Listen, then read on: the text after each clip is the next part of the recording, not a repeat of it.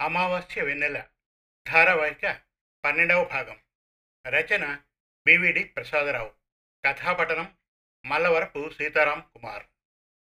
జరిగిన కథ taxi driver Sriramana నీతి నిజాయితీలు ఉన్న యువకుడు. అనుకోకుండా అతని టాక్సీ కింద చంద్రిక అనే యువతి పడుతుంది. గాయపడ్డ ఆమెను అతనే హాస్పిటల్లో చేరుస్తాడు. నిజానికి ఇంటర్వ్యూ కోసం వెళ్ళిన చంద్రికతో అసభ్యంగా ప్రవర్తించబోతాడు కామేశం అనే అతను. అతన్ని తప్పించుకునే ప్రయత్నంలోనే ఆమె నడుపుతున్న స్కూటీ శ్రీరమణ కారు కింద పడుతుంది. చంద్రిక వైద్యం ఖర్చులు తను భరిస్తానని చెబుతాడు శ్రీరమణ. మధుసూదన్ కుమార్తె సాగరాకు డ్రైవింగ్ నేర్పడం ప్రారంభిస్తాడు. సాగర డ్రైవింగ్ బాగా నేర్చుకుంటుంది. శ్రీరమణకు సెకండ్ హ్యాండ్ కారు కొనిస్తానంటాడు మధుసూదన్. హంస అనే ఆవిడను హాస్పిటల్లో చేర్చడంలో సహాయం చేస్తాడు శ్రీరమణ. ఇక అమావాస్య వెన్నెల ధారావాహిక పన్నెండవ భాగం వినండి. శ్రీరమణ కిరాయిలో ఉండగా అతడి ఫోన్ మోగుతుంది. ఆ ఫోన్ను చేతిలోకి తీసుకున్నాడు. వస్తున్న కాల్కి కనెక్ట్ అయ్యాడు. చెప్పండి అన్నాడు. నేను హంసని నీ కారులోనే ఇందాక నన్ను హాస్పిటల్కు తీసుకువెళ్ళి తీసుకువచ్చావు. చెప్పింది హంస. ఓ మీరా చెప్పమ్మా అన్నాడు. నీతో మాట్లాడాలని ఫోన్ చేశాను. చెబుతోంది హంస. అడ్డై అమ్మా కిరాయికి కారు డ్రైవ్ చేస్తున్నా.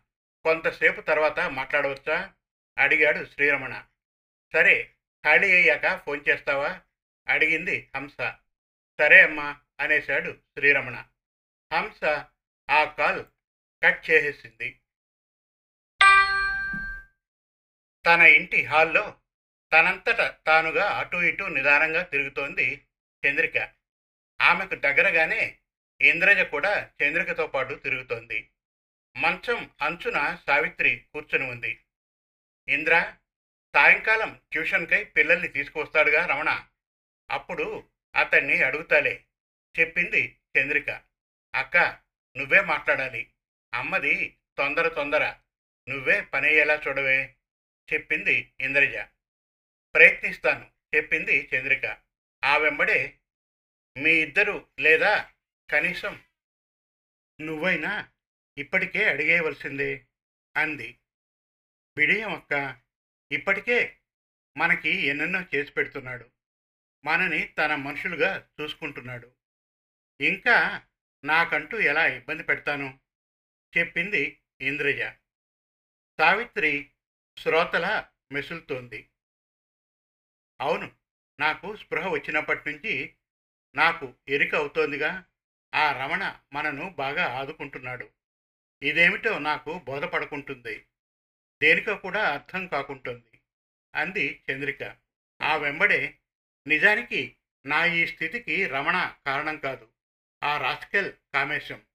అతడి విషయం నేను చెప్పేదాకా మీకు తెలీదు. మీరు రమణని అనుమానించారు. కానీ ఆ మనిషి మంచోడు కనుక గొప్పగా చేయూత ఇచ్చాడు. చెబుతూ ఆగింది. మిగతా ఇద్దరు ఏమీ అనలేదు. నేను మాట్లాడగలిగాక కామేశం గురించి చెప్పి నీ తప్పు లేదు అన్న రమణ తప్పుకోలేదు. తన సాయాన్ని కొనసాగిస్తూనే ఉన్నాడు. మన అదృష్టం రమణ కాకపోతే మరొకరితో మనం ఇలా తేరుకునేది ఉండేదే కాదు. మనం మరీ రమణను పీక్కోవడం సరికాదు. చెప్పడం ఆపింది చంద్రిక. సావిత్రి తల దించుకుంటుంది. అక్క ఆగిపోకు.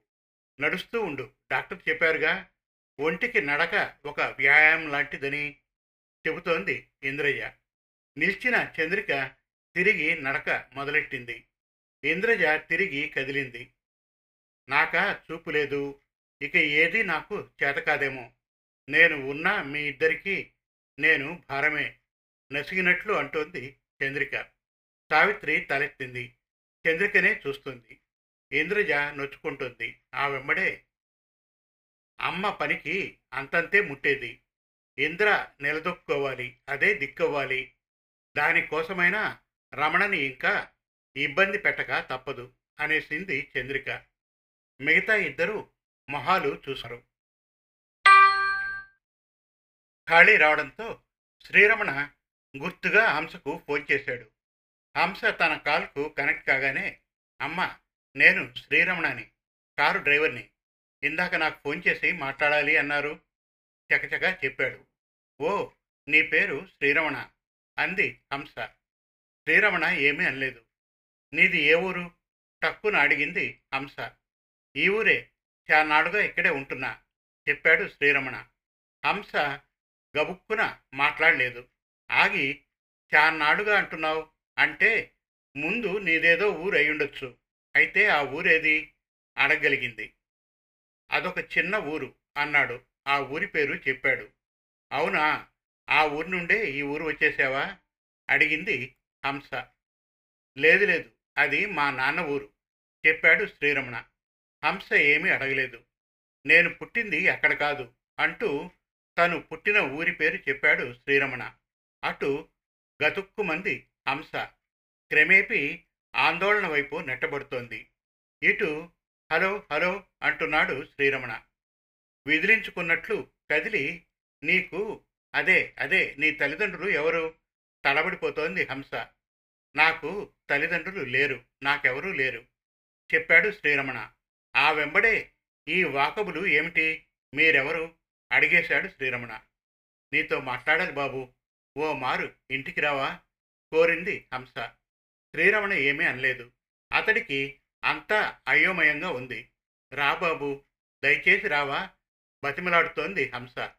దాంతో ఆతోవనే కలుస్తాను అనేశాడు శ్రీరమణ. ఆ కాల్ని తనే కట్ చేసేశాడు.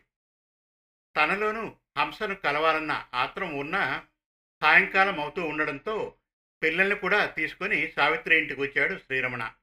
ఆ పిల్లలకు ఆరు ప్రశ్నలు ఇచ్చి వాటికి జవాబులు రాయమంది ఇంద్రజ. ఆ వెంబడే తను వరండాలో నుంచి ఇంట్లోకి నడిచింది. అప్పటికే అక్కడ మంచం అంచున సావిత్రి ఆవిడ పక్కన చంద్రిక కూర్చొని ఉన్నారు.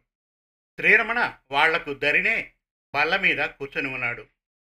చంద్రిక పక్కకు చేరి నిల్చుంది ఇంద్రజ. ఇంద్రజను చూసి ఆమె చేతికి తన చేతిలోని దినపత్రికను అందించాడు శ్రీరమణ. ఇంద్రజ మూడో పేజీలో బాక్స్ కట్టిన వార్త ఉంటుంది. దాన్ని చదువు అన్నాడు. ఇంద్రజ వచ్చిందా? ఇంద్ర ట్యూషన్ చెప్పవా? అడిగింది చంద్రిక. రమణ చెప్పేలా పిల్లలకు వర్క్ ఇచ్చి వచ్చాను. ఏదో చదివి పెట్టాలి. రా అన్నాడు. చెప్పింది ఇంద్రజ. రమణ నువ్వు చదవలేవా? అడిగింది చంద్రిక. లేదు నేను చదువుకోలేదు చదవలేను చెప్పాడు శ్రీరమణ. చంద్రిక ఏమీ అనలేదు. శ్రీరమణ చెప్పిన ఆ వార్తను ఇంద్రజ చదివాక చంద్రిక నువ్వు ఆ కామేశం గురించి చెప్పాక నేను పోలీసులను కలిశాను విషయం చెప్పాను. వాళ్ళు అతని మీద నిఘా పెట్టారు. వాళ్ళకి నిన్న కామేశం రెడ్ హ్యాండెడ్గా చిక్కాడు. పోలీసులు ఆ కామేశాన్ని అరెస్ట్ చేశారు. అదే వార్తగా ఈరోజు పేపర్లో వచ్చింది. చెబుతూ తల తిప్పి సావిత్రిని చూస్తూ మీకు తెలుసుగా అమ్మా నాలా డ్రైవర్ కాసిం. వాడు ఈ వార్తను చూసి నాకు చెప్పాడు. వాడికి నేను కామేశం గురించి చెప్పి ఉన్నాను.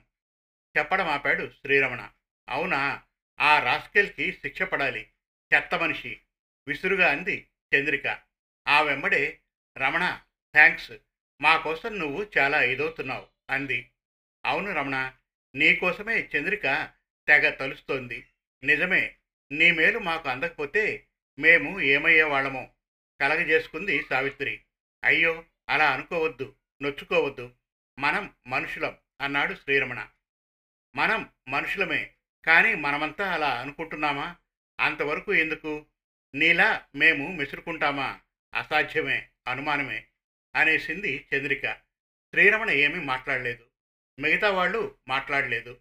నిమిషం తర్వాత రమణ నేను కోలుకుంటున్నాను.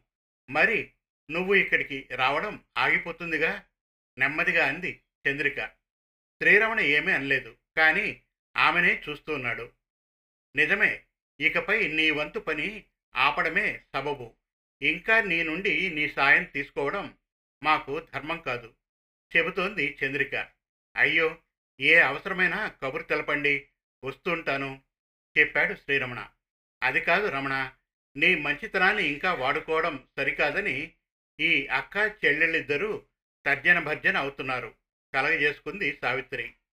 తల తిప్పి సావిత్రిని చూస్తున్నాడు శ్రీరమణ.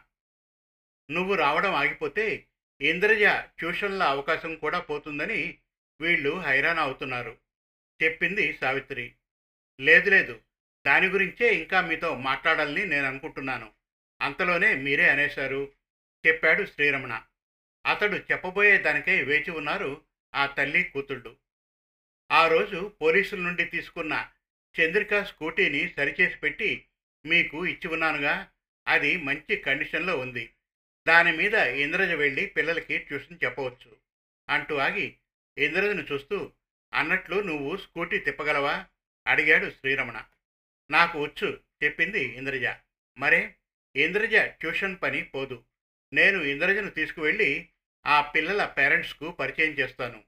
ఇక్కడికి వస్తున్న పిల్లలు ఒకే చోటు వారు. అక్కడికి వెళ్ళి ఇంద్రజ ట్యూషన్స్ చెప్పుకోవచ్చు. చెప్పాడు శ్రీరమణ. ఇంద్రజ కుదురయింది. చంద్రిక రీతిగా ఊపిరి పీల్చుకుంది. సావిత్రి ఏమీ అనలేదు. ఇంకా ఉంది. అమావాస్య వెన్నెల. ధారావాహిక పదమూడవ భాగం త్వరలో. మరిన్ని చక్కటి కథల కోసం కవితల కోసం వెబ్ సిరీస్ కోసం మన Telugu Kathalu dot com visit చేయండి. Thank you